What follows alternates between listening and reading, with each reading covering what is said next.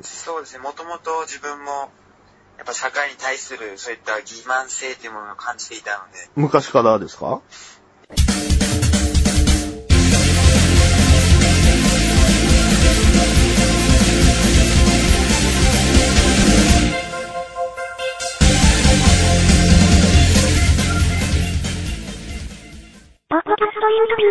やっぱり農、農業の勉強を始めた時に、いろいろ視野を広げたいなということで、社会のことも知りたい知りたいなと思って、勉強してる最中に気づいたっていう感じです。うん。なんとなくわかります。僕も同じような。やっぱり高校まではね、やっぱりなんかその勉強とかそういう日々の高校生活がかなり忙しくて、そうなんですよ。そこまではできなかったんですけど、まあ、それで卒業してから、まあ大学とかなんとかに入り出したら、まあちょっと自由な時間ができてですね、あの、そういうのに、えー学ぶようになりましたね。そうですよね。うんでもやっぱりそれをすんなりと自分の中に落とし込める人もいるんですけど、いると思うと、思うんですけども、やっぱりすぐ批判する人もいるじゃないですか。はい。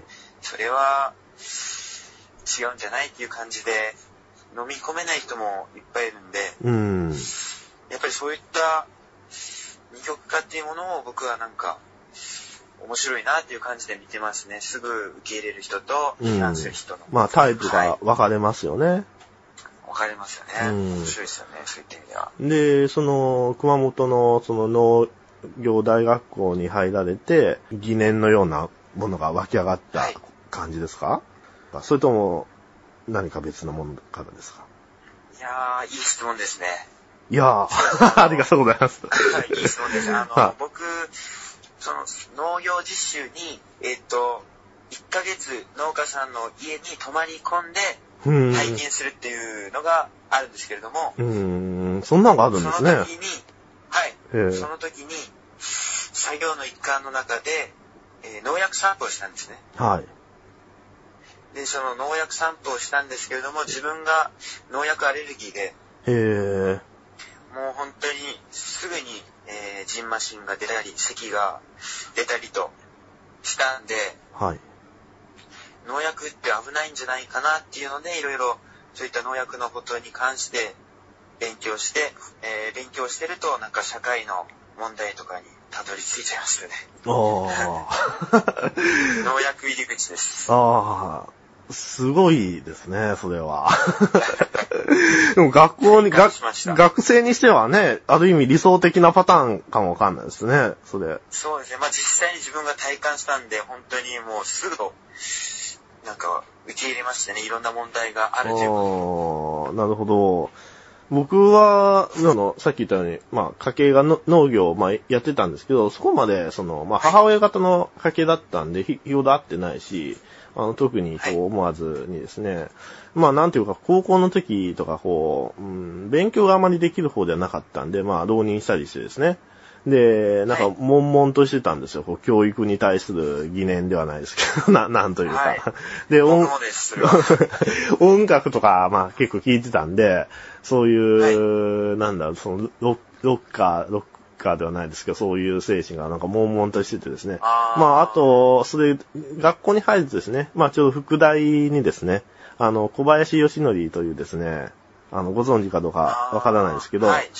はい。知ってますはいで、そういう戦争論っていう最初の本がちょうど出た頃だったりしてですね。あまあなんだろう、その、図書館とかで結構本とか読んでたんで、で、な歴史、歴史の方にですね、ちょうどその時期ぐらいからだんだん見直されてる時期になりまして、で、はい。今までその学校とかまでとかですね、そういう日本人のそ悪いことばかりしてですね、で、懲らしめられた挙句、原爆とかそういう空襲を落とされて、あの、やられて、はい悪いことの結果であった的な、こう、教育をされてたんですね。なんとなく。はい。で、それから、その、新聞とかをこう読むようになりまして、で、はい今までこう、サラリーマンのですね、大人っていうとなんか、格好悪いなっていうイメージだったんですね。そういう会社員っていうか、なんていうか。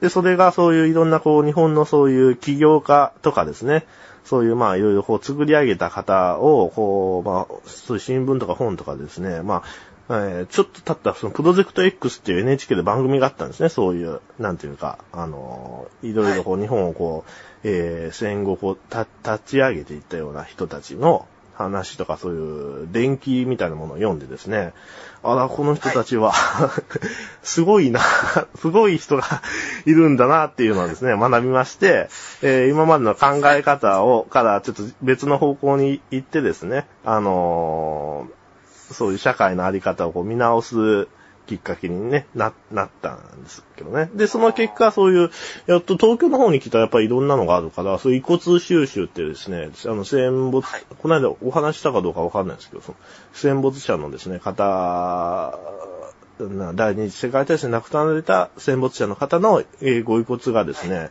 えー野ざらしにされてると、70年間経ってほったらかしにされてるのを、えー日本に取り戻す活動にですね、まあ、関わらさせていただいて、まあ、それはボランティアなんですけど、で、学生の方々とか、あの、はい一緒にガダルカナル島っていうね、島があるんですよ。あの、南の方に。知ってますかね？ど、どう、どうでしょう？名前は聞いたことあるんですけど、うん。で、そこに行って、キャンプ生活をですね、送ってですね、えー、1、2週間、その、ジャングルの山奥のな、中でですね、テントで男二人、こう、まあ何人もいるんですよね、学生もいいたりするんですけど、テントはやっぱり二人しか入れないんで、基本。うん、そうなんですよ。な、な、あの、まあ、やりましたけどね、その、マラリア対策の注射もですね、あの、はいえーっと、日本橋か有楽町にそういう海外赴任専門の医者が、医者っていうか病院があるんですよ。そこに事前に行って、マラリアになってもいいような注射を打ってですね、注射だった？うなうん、なんか飲み薬だったかな？忘れましたけど、まあそう、そういうので、まあい行ったっていうね、経緯とかがあるんですけどね。まあ松尾さんの場合はね、農業っていう分野から、もう若い段階から専門的に学ばれて、ね、いいことですね。で、実際その、どういった勉強をされるんですか？さっきまあ一例で、なんだ、そういう農業体験レクリエーション的なものがあったっていう。何、何泊ぐらいしたんですか？一週間ぐらいす泊まるんですか？それは。その時は、えっと、2ヶ月ですね。あ、そんなに？2ヶ月、そうなんですよ。本当にええ、寝食ずっと一緒なんですよね。やっぱり寝る時も、うん。あの、同じ家に住むので、結局は。うん。ホームステイみたいなもんですね。はい。そういう精神的にはちょっとき、はい。あ、きつい。精神的きついですね。きついです。やっぱり気を使っちゃいますので。まあう。そうですね。それは熊本なんですか？熊本です。はい。ああ。で、地方の方の、熊本の中でも、えー地方の方に行かれるっていうことですかね。はい、もうまさにその通りですね。うーん。あの、はい。なんもコンビニとかないようなところ。本当山奥で頑張ってる方のとこに僕はいたので、うーん。本当に遊ぶとこがないんで、休日は自然と戯れるみたいな感じでうん過ごしてましたね。うんで、同じ学校の同級生も、そこの方、その周りの農家に、それぞれ派遣、派遣というか、なんというか、あの、はい、もう、される。そうです。その人たちとは会えないんですか、休日。休日、まあ近い人がいれば、連絡取って会ったりはできるんですけれども、うん。僕が本当孤立したところに行っちゃったので、うーん。僕の場合は本当に誰とも会えずじまいで、うーん。一人で行動してましたね、その時はう。ーん。で、そこお世話になってる農家の方々が、車でどっか連れて行ってくれるとか、なんか飯食いに行かせてくれるとかもなかった、あったんですか、そう。あ、それはたまにあったんですけれども、僕の場合は温泉が好きなので、自転車を借りて近くの温泉に行ったりはしてましたね。あ、それいいですね。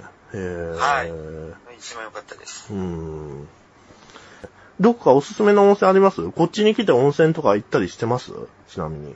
あー、東京、僕もやっぱ温泉好きなのでいろいろ検索してええ行ったんですけれども、えー、足立区かな？あ、板橋区か。板橋区に温泉にこの間入りに行ったんですけれども、ちょっと名前がちょっと忘れちゃいましたね。へえ。銭湯ではなくて温泉なんですか？温泉ですねそう。でそれこそ自分、えーっと、川崎に住んでるんですけれども、うん。えっ、と、溝の口に温泉がありまして、えっ、と、溝の口温泉キラリという温泉があるんですけれども、えそこには本当1週間に1回ぐらいのペースで行ってましたね。え すごいですね。